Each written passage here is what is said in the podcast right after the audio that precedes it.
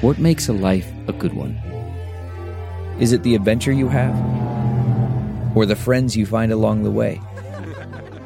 Maybe it's pursuing your passion while striving to protect, defend, and save what you believe in every single day. So, what makes a life a good one? In the Coast Guard, we think it's all of the above and more. But you'll have to find out for yourself. Visit gocoastguard.com to learn more. Man, that sunset is gorgeous. Grill, patio, sunset. Hard to get better than that. Unless you're browsing Carvana's inventory while you soak it all in.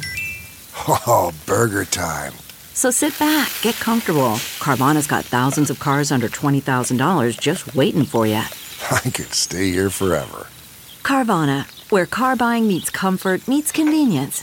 Download the app or visit Carvana.com today.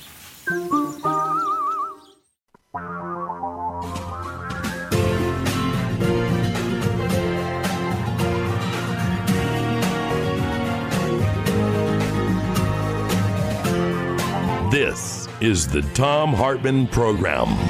Greetings, my friends, patriots, lovers of democracy, truth, and justice, believers in peace, freedom, and the American way. Thom Hartmann here with you. War and peace. The future of war in the world. Something called democratic peace theory that you may not have heard of.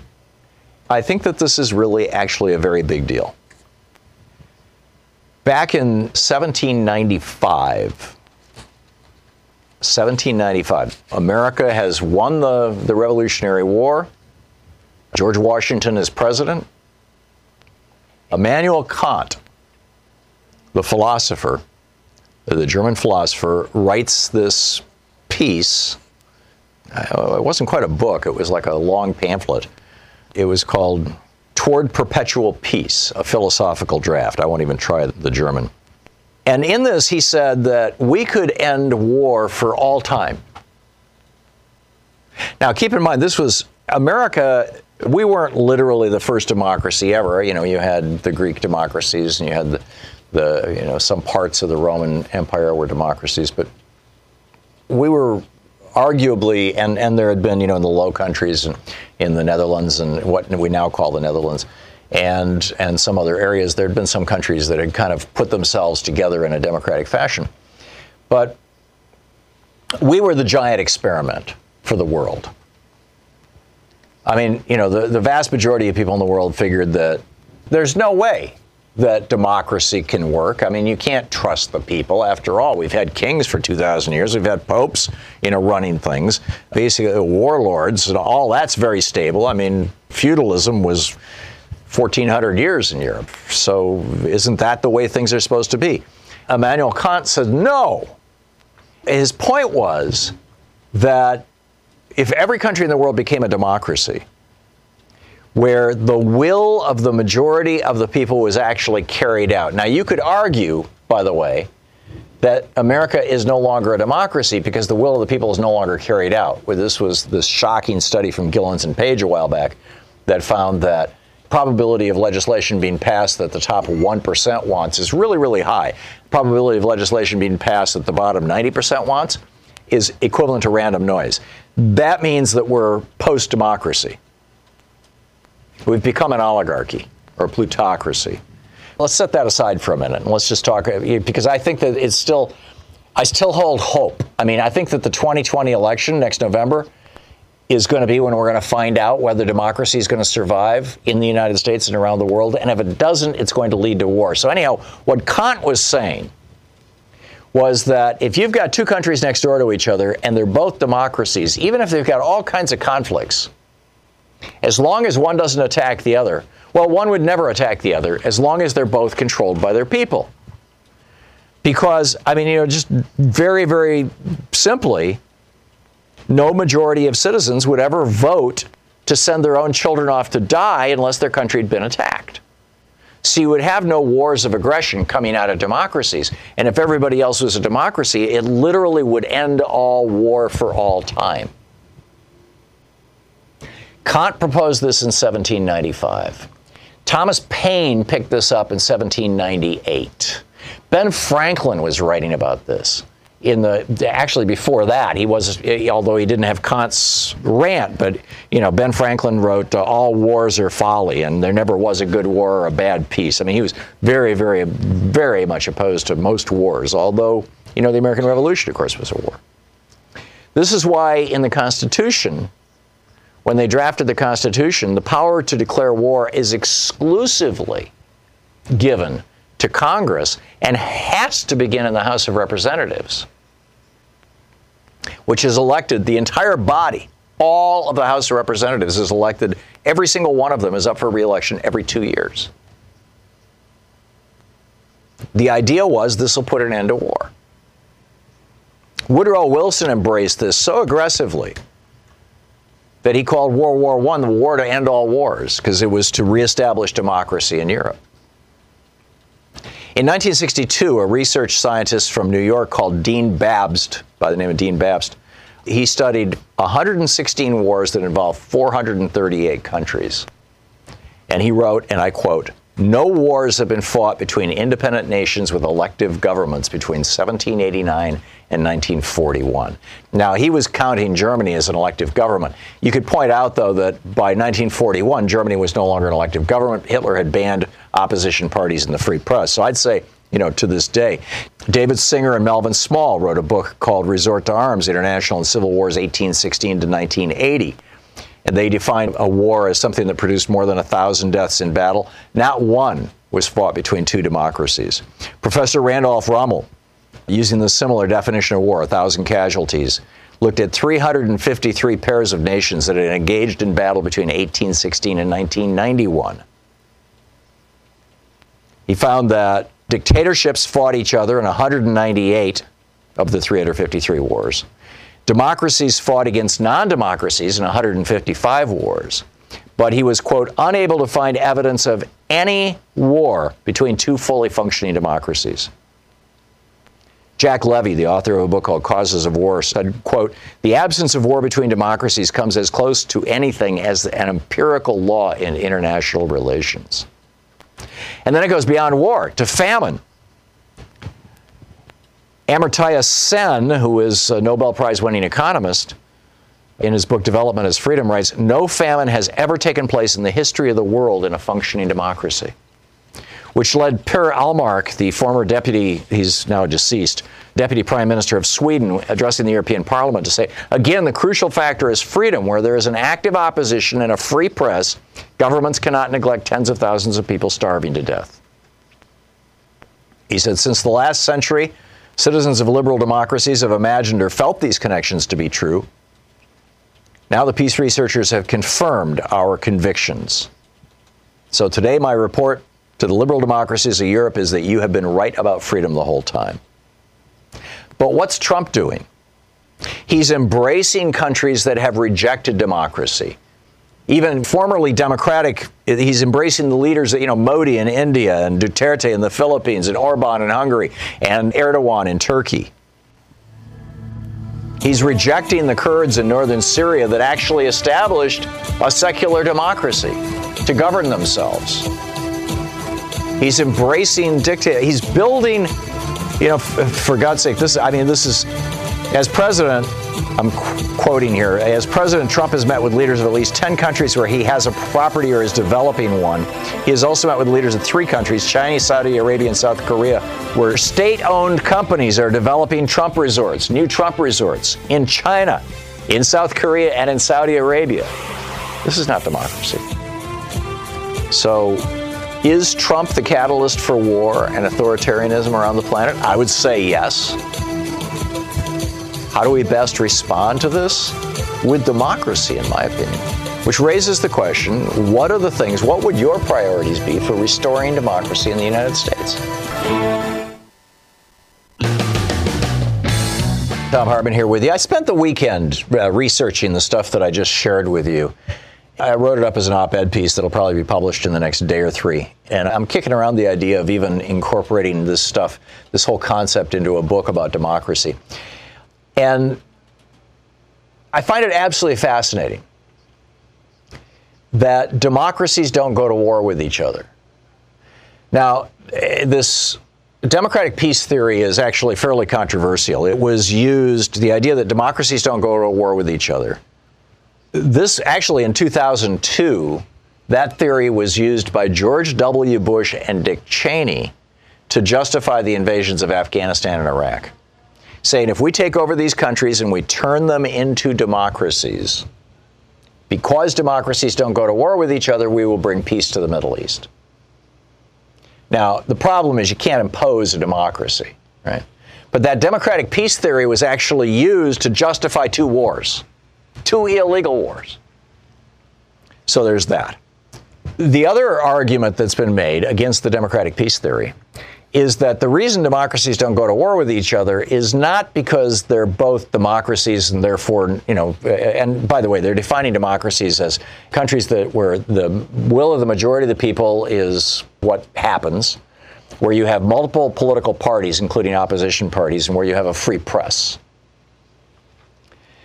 And so the second argument, and it's kind of an argument against democratic peace theory that was adopted by neoliberals, including the DLC, the whole, you know, uh, from Bill Clinton to, to George Herbert Walker Bush and, and Ron Reagan, Ronald Reagan, they were all saying the same thing, is that it's not that democracies don't go to war with each other uh, because people won't vote for war. It's the, the reason democracies don't go to war with each other is because they have shared interests. They trade with each other.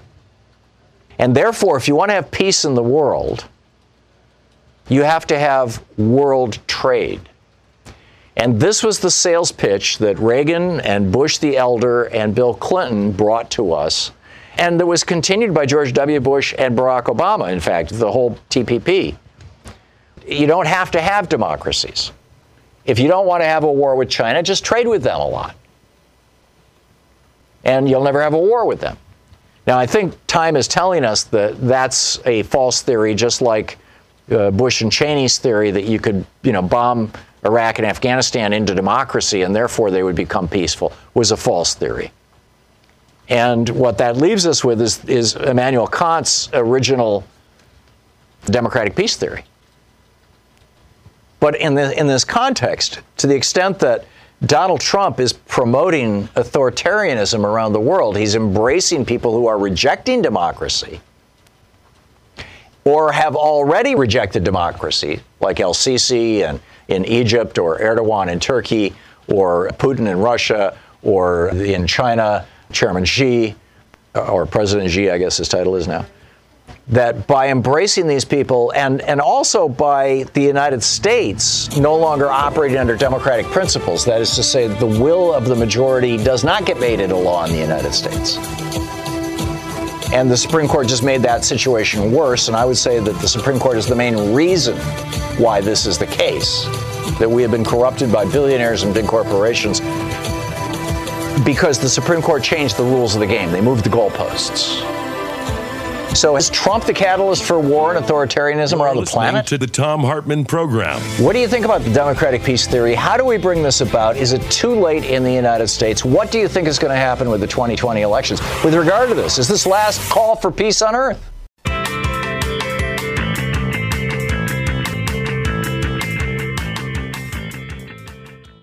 Louise and I have been using CBD oil for about a year now, and I'm telling you, it's great stuff. Uh, NuLeaf Natural CBD oil is just spectacular. It's non-intoxicating. Of course, all CBD oil is, doesn't get you high.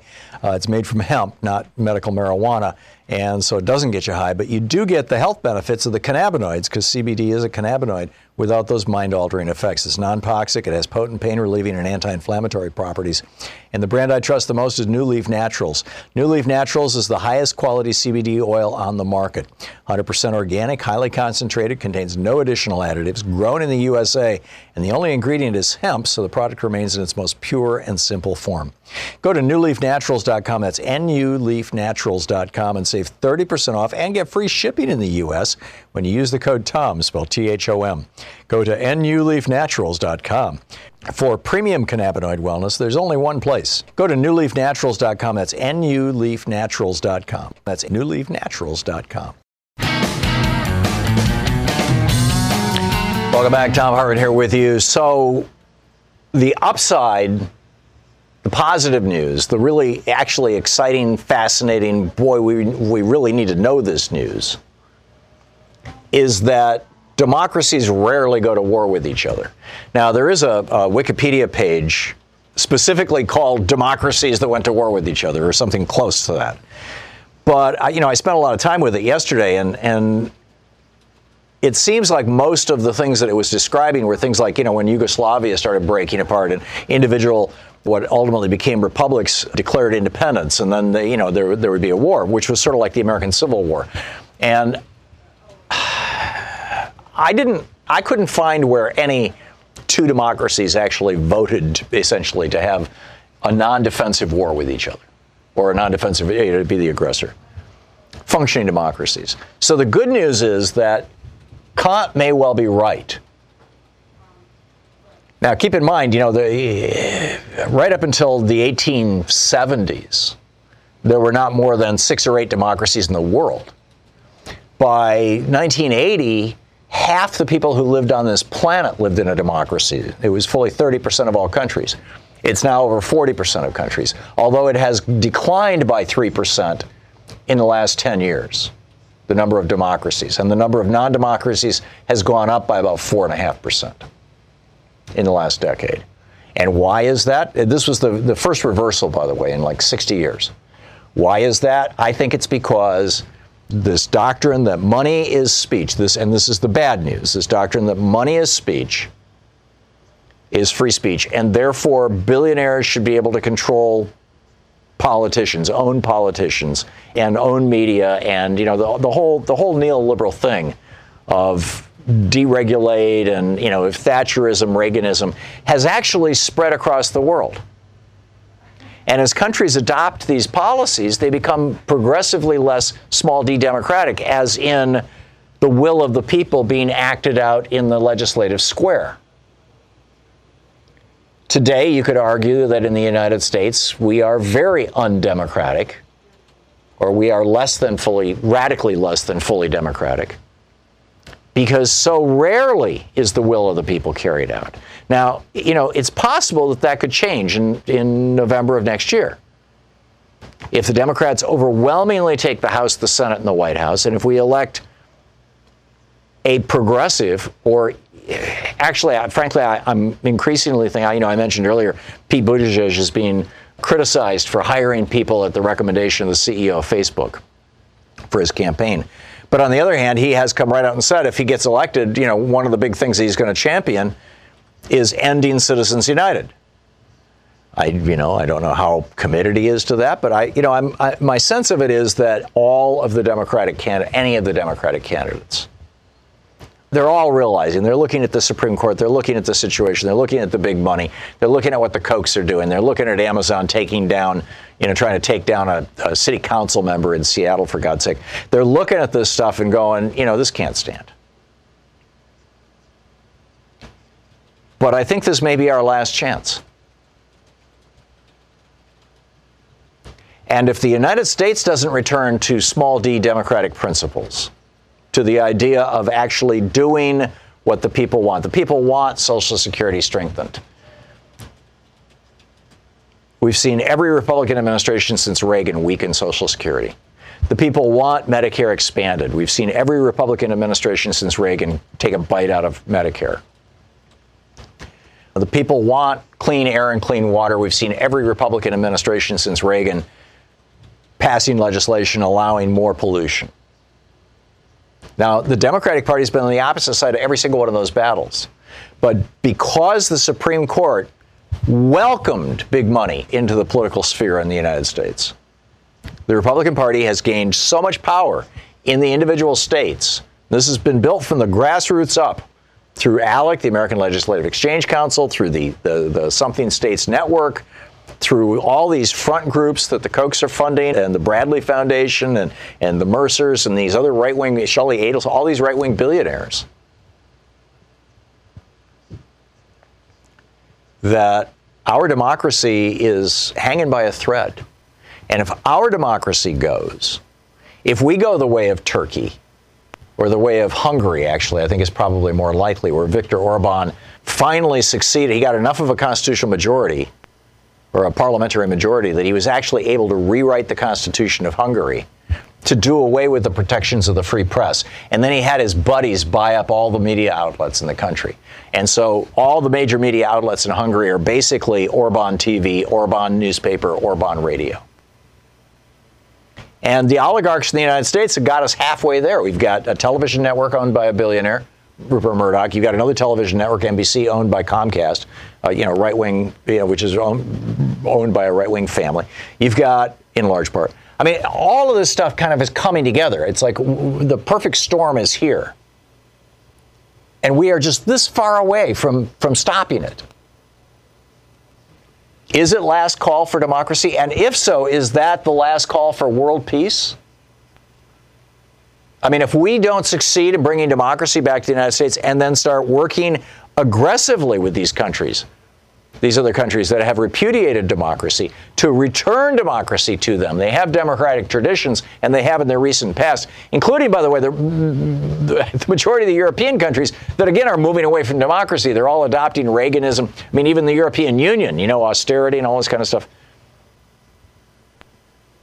If we don't return to democracy, in my opinion, World War III is inevitable. And it could be one that ends civilization. Now, from the point of view of the planet, that may be a good thing. You know, literally bomb us all back to the Stone Age, put an end to the Industrial Revolution. But I think a much better way to do it, it would be to have a whole bunch of democratic countries working together to tax carbon and make the transition to renewable power. But I suspect that these are the choices that we're facing right now. Tom in Minneapolis. Hey, Tom, what's up? Hey, Tom, can you hear me? Yeah. What's going on is that the cons have intentionally confused where freedom comes from. They've convinced their followers that the that freedom comes from markets. If you look at Milton Friedman's book, Capitalism and Freedom, and Right. Kevin Phillips' book on Wealth and Democracy, he goes into this. Libs know that freedom comes from democracy, but they've done this intentionally. They don't like that economic capitalism is supposed to be subservient to political democracy. They want it the other way around, upside down, right? Well, and they've accomplished that to a large extent, Tom, with the help of the Supreme Court. Yes. So on your next book, when you write about democracy, you have to make reference to FDR's 36th speech on economic royalists. He gets into this when Oh, we yeah. talked about the, which Oh, one yeah. is subservient to which, right? Yep. And and then uh, Kevin Phillips' book on wealth and democracy talks about the, the tension between the two. And then also Milton Friedman's book, which started this whole thing about confusing freedom coming from market. Right. Yeah, and it's just that's what's going on. The, the Republicans believe my freedom is is market. Well, And and, this, and, and, and this, by the way, this is the sales pitch that is happening right now. Charles Koch, the headline, this is Alex Kotch over at uh, Truthout. The headline is Charles Koch is funding a campaign to kill food stamps and Medicaid. This uh, new group called the Foundation for Government Accountability, the FGA.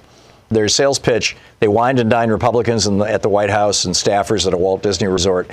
Their pitch, make it harder for poor Americans to gain access to government programs, you know, like food stamps and Medicaid. They have had victories to this effect in Kansas, Kentucky, Mississippi, and West Virginia. They're rolling out a nationwide version of this through the Trump administration this month to kick hundreds of thousands of people off food stamps. And it turns out it's heavily funded by Charles Koch and by the Bradley brothers and, and other you know, right wing nonprofits.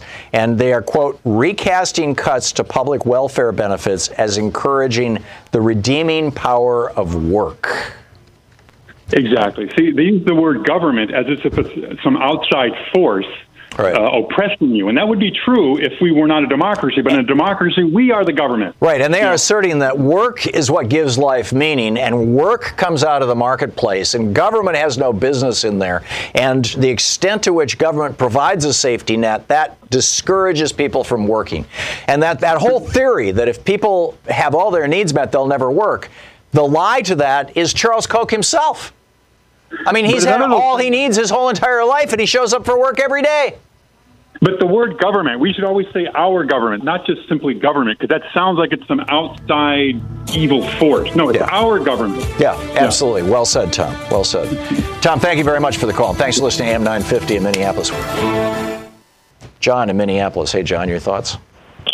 Yeah, um, I just wanted to say that unfortunately, so many people are brainwashed uh, by Fox News and other, you know, conservative outlets over decades that they seem to think that markets and economy is democracy. And I'm sure this is what Mitch McConnell thinks, so that anything that even remotely affects the concentration of wealth at the top is going to destroy what their conception of democracy is. But the fact of the matter is, and they've been saying it, you know, kind of in so many different ways, and some people even directly, that they don't like democracy. Democracy just doesn't comport with how they see the world. Yaron Brook used to come on this program, you know, from from the uh, Objectivist Society, I think was, you know, the mm-hmm. Ayn Rand guy. And he used to just rail against democracy. Yeah, we don't believe in democracy. That's mob rule. That's not a good thing. You know, Stephen Moore was on this program about 10 years ago, and you know, this is before Trump tried to put him on the Fed. And I said, just right up, you know, I said, which is more important, democracy or capitalism? And he said, capitalism. Uh, he had yes. this convoluted rationalization that democracy can't work without a capitalist system. You know, I don't think that's true. And on the other hand, I think we can see that a communist government works just fine with capitalism. Look at China. But yep, this is gross materialism that they don't seem to get. That human needs are far greater than what is uh, provided by the marketplace. Yeah. Education, health care, uh, fairness in laws, and a framework which would protect people from the extreme of abuse of power, which we are chipping away at. And unfortunately, the the other party jumped onto it. Everybody thought, "Wow, this is." Uh, you know, going to, you know, make us all rich. And instead, it's impoverished a lot of people. And yes, you can point to, well, you know, the standard of living has come up. But the fact of the matter is, people do not have the freedom that they should have in a democracy. Yeah. And I think we should fight for democracy. I, I think it would be absolutely awful if th- this is the last stage of history, as somebody said. Yeah. I think, frankly, we are at that threshold. We are at that edge right now. John, thank and you for the call. You're listening to Thom Hartmann. As a believer in natural medicine, I'm one to shy away from surgery, especially cosmetic procedures. But let's face it, I'm human and want to look good. Decades of hard work have left its mark, and I found a product that not only works, but also meets my non invasive criteria. I'm talking about Plexaderm. It's derived from shale rock and visibly reduces under eye bags, wrinkles, and crow's feet in minutes. There's no knives, no needles, only naturally derived ingredients. Don't believe it? I didn't either till I tried it. Within minutes, I was looking like my old self again. The best part is Plexaderm goes on clear, so nobody will know you're using it, unless you tell them. And the effects last for hours. Go to tryplexaderm.com and use my code TOM, T H O M, for 50% off plus an additional 10 bucks off. That's right, $50 off plus an extra 10 bucks off. Plexaderm is backed by a 30-day money-back guarantee. Don't be a victim of your skin any longer. Visit tryplexaderm.com and use the code TOM at checkout. That's tryplexaderm.com or call 800-685-1292. Tryplexaderm.com, code TOM at checkout or call 800-685-1292.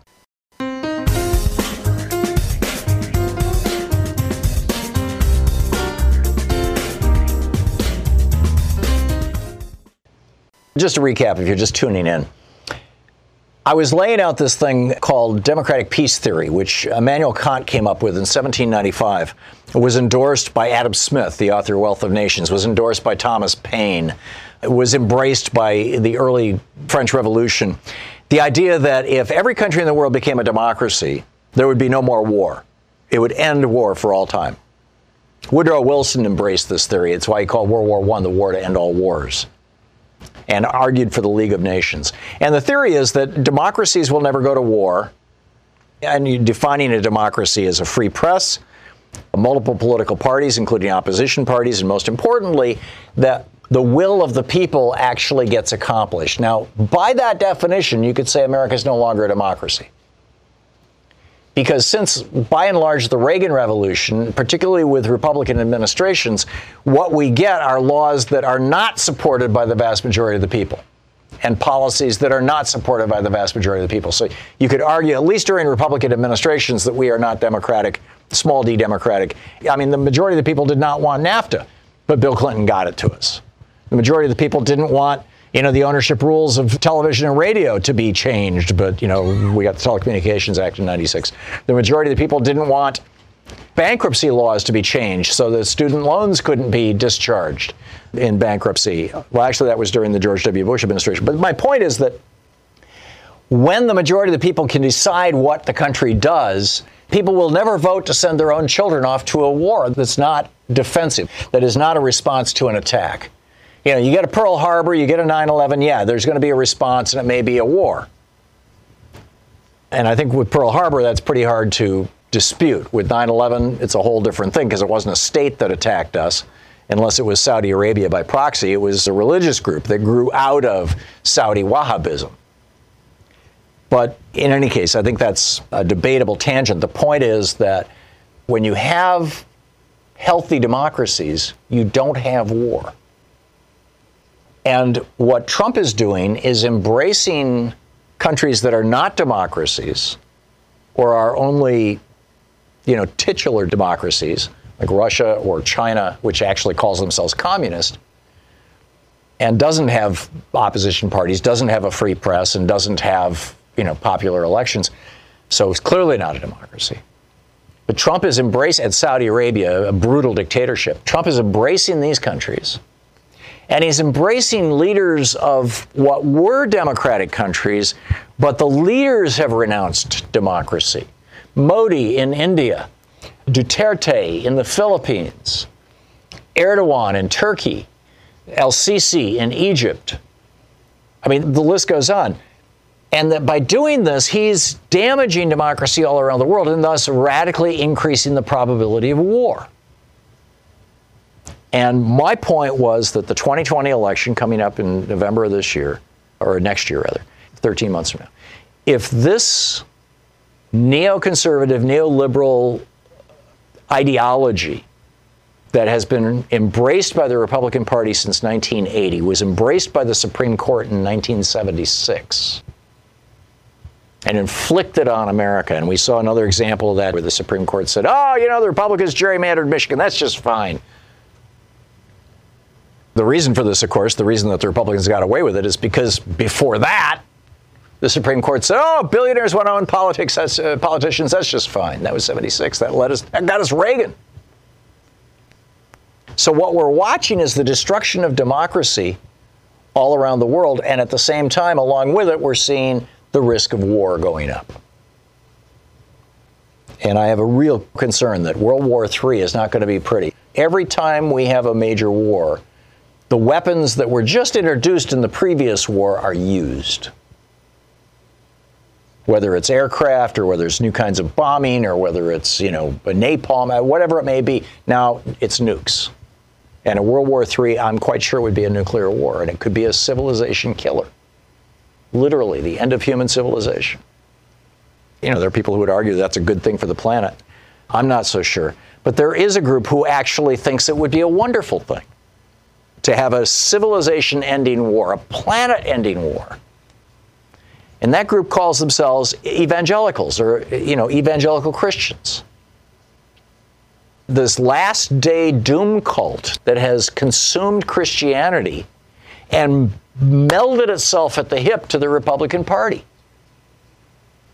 This is, you know, how else can you say it other than to say, you know, clearly not a healthy thing. Now, interestingly, the Pew Research Center just came out with this report, and it's over at their website, pewforum.org. And the headline In the United States, the decline of Christianity continues at a rapid pace. They note that 43% of American adults call themselves Protestant Christians, down from 51% in 2009. All subsets of religiously unaffiliated people have seen their numbers increase. 17% of Americans now describe their religion as, quote, nothing in particular, up from 12% in 2009. And this is if you aggregate all of it among Christians. In 2009, 78% of Americans identified themselves as Christians. Today it's 65% as religiously affiliated Christians. And the percentage of people who identify themselves as religiously unaffiliated Christians from 2009 to today has gone from 16% up to 26%. And both Protestants and Catholics are shrinking as a percentage of our population. Now, that's just looking at Christianity. But it raises a really interesting question why? I've said on this program, I've been saying this for 16 years, that I consider myself a Christian in that, you know, A, I was raised in Christianity. And so, you know, it's kind of baked into me. And I love the words of Jesus. I think, you know, he was a great philosopher. This whole idea of, you know, original sin and the need for salvation and Jesus died for your sin. I, you know, I, I have a problem with all that. But I don't think that makes me not a Christian. But I can tell you that there's a lot of Christian churches that would say, no, you know, you're not welcome here.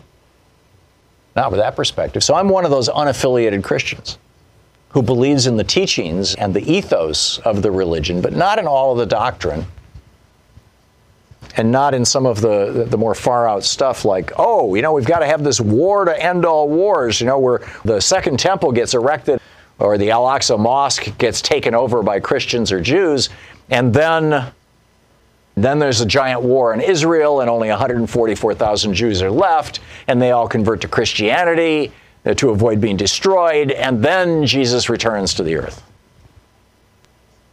So, why is Christianity in decline in the United States? I think this is a really important and meaningful question. I think that a lot of it has to do with the fact that big money has corrupted Christianity the same way it's corrupted the Republican Party. And to some extent, to a large extent, the Democratic Party as well. You've got evangelical mega church pastors and televangelists who are becoming, they become the new Borgias, you know, the Italian family that had three popes, kind of took over the Catholic Church for a while and lived in bizarre excess. And this is the evangelical megachurch pastors and the televangelists. They're living lives of luxury. They're building massive personal fortunes. They've got private jets. They've got estates. And they're telling their followers that God loves uh, this particular corrupt politician and that particular corrupt politician. You know, I'd say the Catholic Church never excised their own internal rot and corruption, which goes back to the Borgias and they're paying a price for it right now. And Protestant Christianity is at a crossroads. Is Protestant Christianity going to return to their core, their generally apolitical middle class values? The Methodist church that I was raised in, where politics was literally never mentioned. Or will the most visible leaders among the Protestant religions continue to embrace the Republican Party and its billionaire mega donors and thus continue to destroy Christianity. And then you look at the numbers 94% of Republicans overall oppose impeaching Donald Trump and removing him from office. Okay? 94%. But among evangelicals, 99% oppose impeaching Donald Trump. The guy who grabs women, the guy who, who assaults women, the guy who has had two divorces, and is on his third wife who got into the United States now, you know, on an Einstein visa and who brought her parents over uh, with chain migration and all the. I mean, it's like, you know, that Trump is campaigning against. I mean, you know, Stephen Miller's head has to be exploding, right? Gary in Baden, Pennsylvania. Hey, Gary, what's up?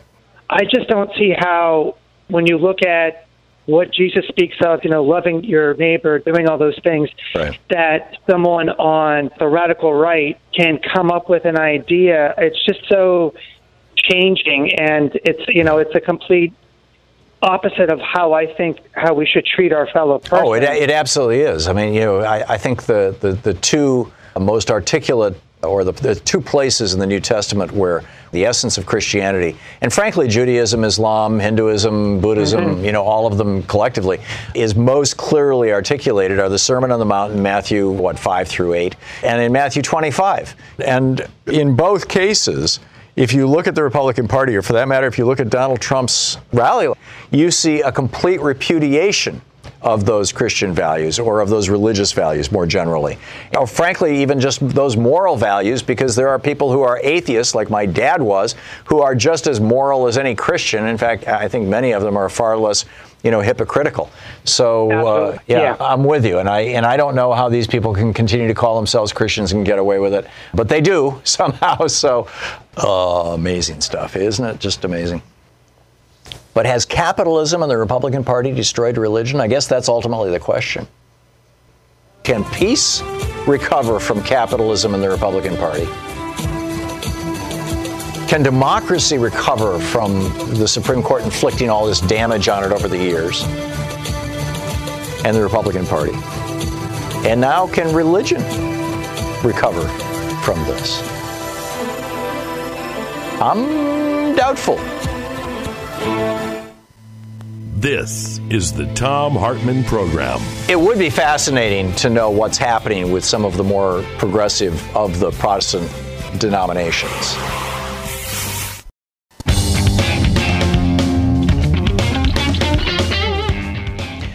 Welcome back. Thom Hartmann here with you. So, where is this all heading?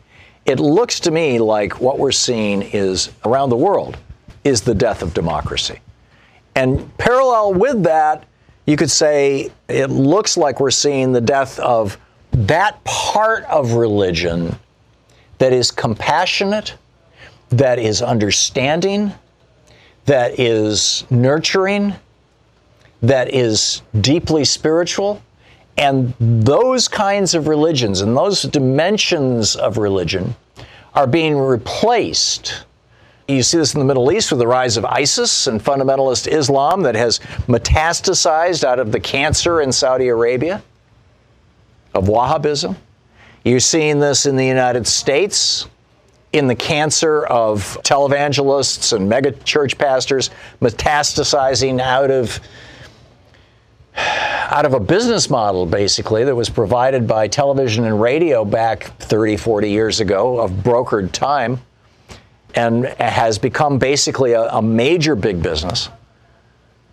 I mean, I remember in 1980, I went to the National Religious Broadcasters Association, NRBA, yeah, in Washington, D.C., to their annual convention. I talked about this a couple weeks ago on the air about Robert Shiller giving the keynote address and just horrifying people because he called them out. He said, You are sheep, you are ravening wolves among the sheep. I mean, it was just like he just horrified people, but, but it was a trade show. There were booths. They were selling, you know, it's, it's a multi billion dollar a year industry. And it has its lords and ladies. And it's no longer Jim and Tammy Faye Bakker, but now it's Jerry Falwell Jr. and Franklin Graham and, and you know, a whole bunch of megachurch pastors who are, you know, whose names are not common among people who just, you know, who are not fundamentalists, but the kind of Christianity that they're embracing is the kick the poor to the curb Christianity. It's the so called prosperity gospel. It's neo Calvinism. It's a reinvention. You know, John Calvin was like, well, you know, we're all sinners because we were all born by women, and women, that's the original sinner, right? Was Eve. And therefore, since we're all sinners, how do we figure out who's going to run the show? Well, God has already told us who He wants to run the show. They're the people He made rich. So they should be running the show. And thus we end up with Jared Kushner and Ivanka Trump tweeting out a picture of their son for Halloween dressed as a stormtrooper, saying, The force is strong in my family. No, the stormtroopers were the bad guys, Ivanka, please. This is pseudo religion. You're listening to the Thom Hartmann program. And I think it speaks to the issue, actually. You know, until last year, I'd never endorsed a weight loss product, but I decided to change that after reading about university research into a molecule in olive oil that actually regulates appetite. Louise convinced me there was a product worth sharing, and a year later, I'd have to say she's right. The key to losing weight, of course, is getting your appetite and those pesky food cravings under control. Once you do that, the rest is easy. My producer Sean is now trying Riduzone too. I mean, who doesn't want to lose a few pounds before the holidays? Sean says Riduzone is making it easy for her to stick with her weight loss plan. Just one capsule with breakfast and forget it. Second one with dinner for days when you need a little extra help. Sean says when you don't feel hungry, it's easier to make better choices. The only ingredient in riduzone occurs naturally in the body and is completely non stimulant. And that really appealed to both Louise and Sean. Listen, if you're looking to lose weight this season, I strongly suggest you give non prescription Riduzone a try. Use the promo code TOM, T H O M, and receive up to 65% off plus free shipping. Go to riduzone.com. It's R I D U Z O N E.com. R I D U zone.com. Riduzone.com. Promo code TOM, T H O M. Riduzone.com.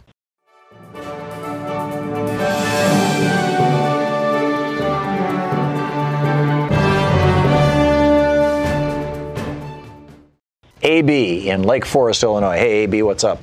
Two major things in regards to religion. I think essentially Facebook is kind of taking that down, and the past surveys, I think people felt embarrassed if they didn't have a religion. So they. Wait a minute. Hey, just say, you said Facebook is taking that down. What does that mean?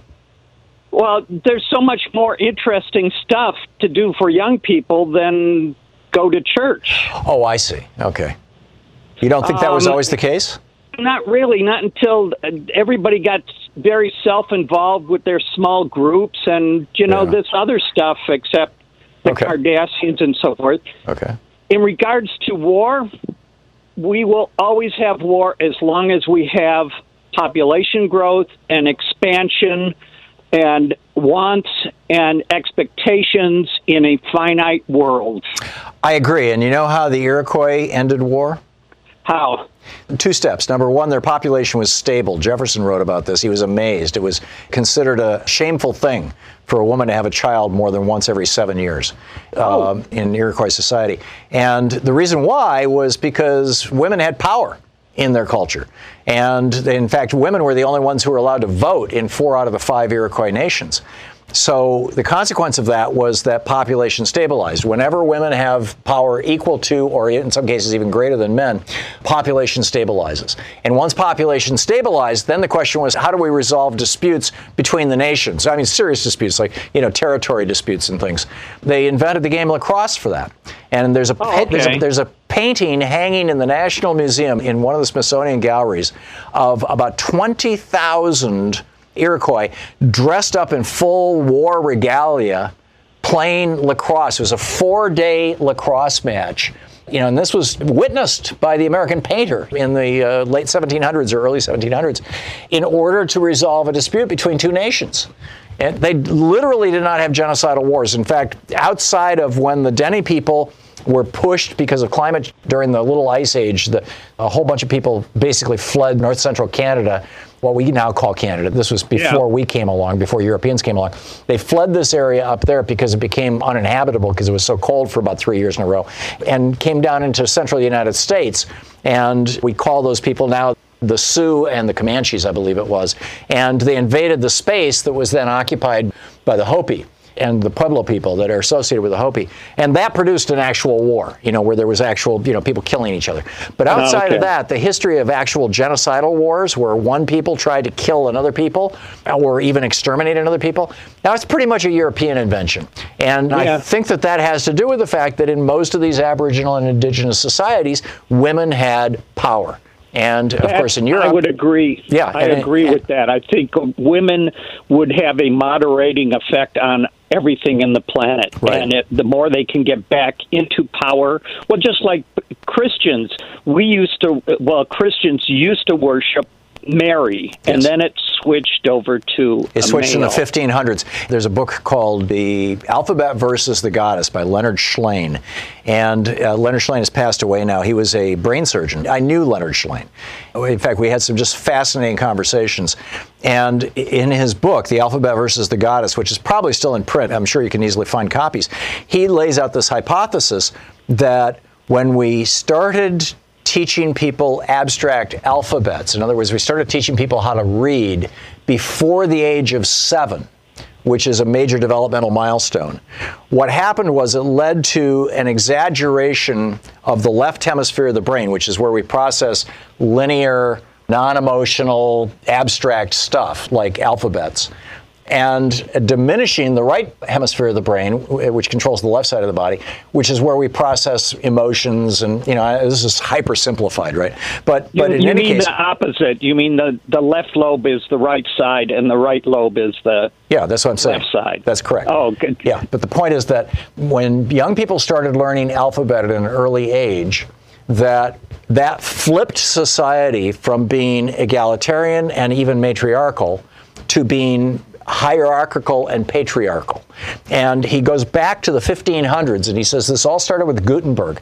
Prior to Gutenberg, for a thousand years prior to the invention of the printing press, the only people who were legally allowed to learn how to read were priests. And everybody else was forbidden to know how to read. And the vast majority of all the churches in Europe were dedicated to Mary, and there were Mary shrine, and there were Mary cults, and Mary was everywhere, and Jesus was pretty much an afterthought in Christianity in Europe right up until the 1500s. And then Gutenberg came along with the printing press, and it kind of broke up the monopoly that the Catholic Church had on literacy, and you know, combined with the Renaissance, you know, just in the previous century. And this led to widespread literacy. And within two generations of widespread literacy, you had the burning of witches. In other words, you know, men just took revenge on women. You had the burning of witches. You had the entire medical profession, which had been women, taken over by men, including childbirth. It used to be the women who were the herbalists and and this is where the whole witch thing came from. As a negative thing it was when the men took over. It's a powerful and compelling hypothesis. Anyhow ab i gotta i gotta move along but thank you for the call. It's good to hear from you. Steve in blacksburg virginia. Hey steve what's up Oh, yes, Tom. Thank you very much for taking my call. Sure. I mean, I agree with you so much, almost 100% of the time. But I wanted to explain that I was raised in a very conservative Baptist home. mm-hmm. I I do not understand all of these people nowadays that claim to be Christians that are following Donald Trump just lockstep. and the Republican Party. I mean, this whole idea that Charles Koch is out there pitching right now that you know we need to do away with food stamps and, and all basically all subsidies. We need to do away with Medicaid because if poor people what- what are in to taking care distress, the they'll be more inclined to work, and work is the thing that saves us all.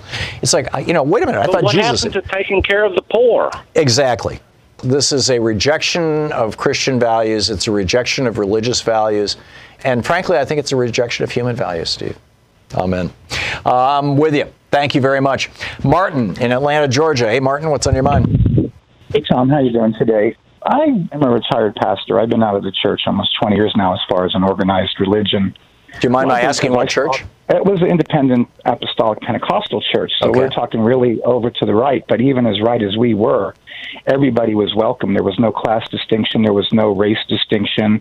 We actually fed the poor. Those are ideals. But even that organization itself started to crumble in the 80s, about the time Falwell started, and corporations figured out that we could influence voters based on religion. Yeah, in the late 60s, for about six months, I don't think I became a member, but I was regularly attending the North Lansing Church of God. I mean, you know, which is one of the most fundamentalist Christian evangelical denominations or Pentecostal denominations. And that was my sense too. And they were doing a lot of outreach to the poor and those kind of things. And that entire denomination now has been taken over by basically people who are, you know, praising mammon, in my opinion. Back to you, Martin. Well, you know, the, the thing that we used to do, I mean, we taught against succumbing to the temptations of worldly things like the having to have a new car, having to have the newest phone, Right. having to have material possessions over the needs of our fellow human beings. Yep. And that's why this particular religion, which was growing in the 70s, we saw a lot of growth. We called it latter rain. We had a lot of growth, and the evangelical movement at that time Yep. was a movement towards humanity. And corporate America could not have that because all of a sudden we didn't value the new shiny things that were being waved in our face, and we, we valued the fact that our neighbors were safe, that our neighbors were healthy, that we took care of one another, we loved each other as God loves us. Right. And that was sold by the wayside. And over the past few years, it's been so co opted now. But we've seen this before. Tyrants and rulers have used the churches to support their craziness, wars, and all of their greed and their excessive, lavish lifestyles, which is why we saw the Soviet Union totally revolt against religion during the Russian Revolution. You know, and then we see that Orthodox Church taking over, and of course, it is the pet of the oligarchs like Putin. And we see what it's doing to Russia and what it's doing around the world. And the American evangelical church is no different. Yeah. It is now a corporate church that only cares about money and power. And God's teachings be damned. The Bible talked about the spirit of Antichrist taking over the land. This evangelical movement is the spirit of Antichrist because anybody that follows it or believes in it is following anti Christian values. I completely agree with you. And then we get this weird stuff. You've got, you know, Charles Koch and his buddies putting together this foundation for government accountability. And their sales pitch is that we need to destroy the social safety net. We need to end specifically food stamps and Medicaid. And the reason why is because work is redeeming. They're, they're talking about, and I quote, the redeeming power of work. In other words, work gives our lives meaning, work gives us income. And, and uh, I, know, I think most people kind of appreciate the power of work, but redeeming. But anyhow, they're saying that if people aren't made incredibly uncomfortable, they won't work. And that's why we have that's why we have the class warfare. I know, you know but it's like you know, isn't isn't Charles Koch the poster boy for the opposite of that? I mean, he's been eh, comfortable his entire life, and yet he works his butt off. I don't think that but work is, and discomfort have any relationship to each other, frankly. Well, the thing is, Tom, that people are being sold. The reason you are not wealthy is because the poor people are a drain on society, right. not because the oligarchs are controlling 40% of the wealth. It's yeah. because somebody who, who breaks a leg and loses their job gets hungry, and we may have to feed them. And as Christians, we are to feed them. Yeah, yeah, there you go. Well said, Martin. Thank you very much for the call. And thanks for watching okay. Free Speech TV down there in Atlanta, Georgia. Good to hear from you. And uh, always great to hear from a retired pastor. Is religion doomed? Is peace doomed? Or is it possible for a renewal of both? Of democracy in America and of, of, uh, of Christianity. You're listening to Thom Hartmann. Visit thomhartmann.com for audio and video archive. And I realize there's similar debates going on, you know, in Islam and in Judaism and in other religions as well. Larry in Santa Monica. Hey, Larry, what's on your mind today? I'm a former pastor for almost 20 years. I've been out of the ministry now for about six or seven years. But to truly understand this movement in this country, you have to go back a few years. You probably remember a man by the name of Oral Roberts who was on the TV in the I remember him well. Yeah. He was a faith healer. So this whole what they call now prosperity message actually started in this subgroup of Protestants called Pentecostals, beginning with Oral Roberts, who taught that God could uh, miraculously heal you. And quite frankly, a lot of people did receive some sort of physical relief and they attribute it to Oral Roberts' ministry. Well, his protege was Kenneth Hagin. Mm-hmm. And Kenneth Hagin not only said that God could miraculously heal, heal, you, but God could also give you miracle money. Right. So Kenneth Hagin became uh, Kenneth Hagin became popular in the 1970s.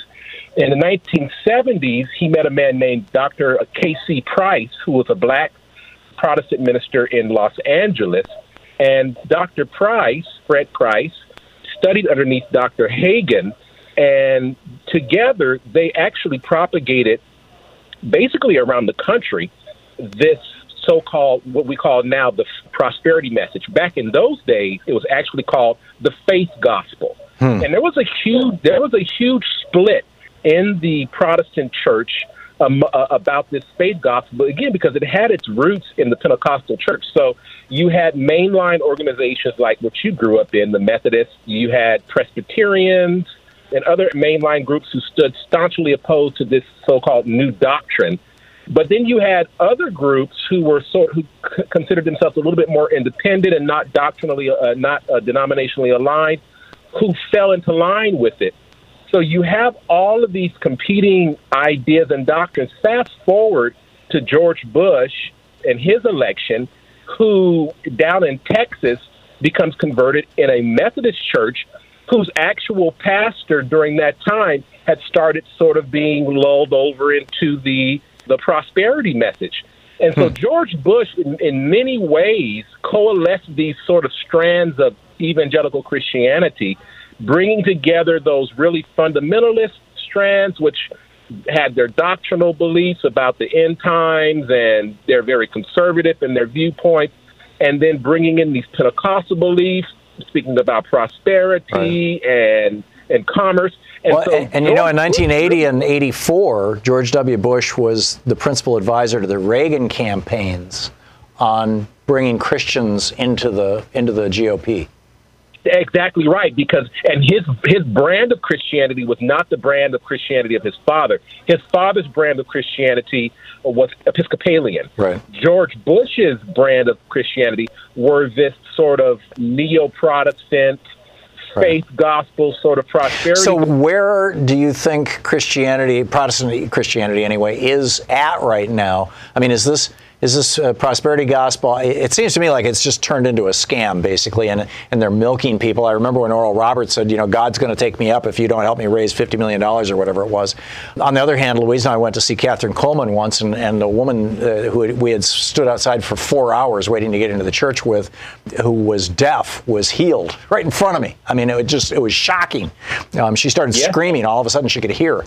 It might have been a psychological disorder. Who knows? Um, you know, it might have been a genuine yeah. miracle, but where do you think that this is going now? I think what you observed probably was a genuine miracle. As a Christian, I'm a believer that things supernaturally can happen. Uh, but with that said, this infusion of this uh, everybody can get rich gospel has right. been a pollutant. And I think I think that where we're at right now is a breaking point because what they've sold to Christianity, the, the prosperity strand of evangelicals, actually has fallen apart several times and it's not really working for them. So what you have now is a pushback of just the hardcore doctrinalists of them. Let's wait for Jesus to come back and destroy the earth, and right. then we'll start all over again. And then they get people behind people like Donald Trump, who are essentially warmongers, thinking that well, he's you know that war in Israel is going to be a good thing. Right, exactly. Yeah, yeah that's a, uh, which leads us right to uh, disaster. Larry, thank you for the call. Great to hear from you. Dave in Buffalo, New York. Hey, Dave, what's up? Uh, thanks, Thom. Quickly, there's so much about religion. The beginning of religion and why it's so difficult to leave. We were once pagans, and before there was God or Jesus, there was just us, pagans. We were hunters and gatherers, you're right. And what happened was a group of people wanted to control people in general. They had an idea about religion. And so what they saw was that these hunters and gatherers during the winter solstice were always celebrating. And what they did was they didn't have a date for Jesus' birthday. So what they decided to do. But I know your story, Dave. They took the solstice, and the priest went up and lit the tree on fire and said, I'm going to bring the sun back. And the next day, the days got longer, and everybody said, He did it again. And all, all they had was a little stone calendar to figure out what day to do it, but that's all they needed. I'm with you. I'm with you. Thank you so much for being with us today. We'll be back tomorrow, same bat time, same bat place. In the meantime, don't forget democracy is not a spectator sport. It's not something that falls out of the sky. It's not something that we just sit around and watch. No, it requires all of us to participate. So please tell your friends about our program, share the word, and get active. Get out there, get active, tag your You've been listening to Thom Hartmann. For audio and video archives, visit thomhartmann.com.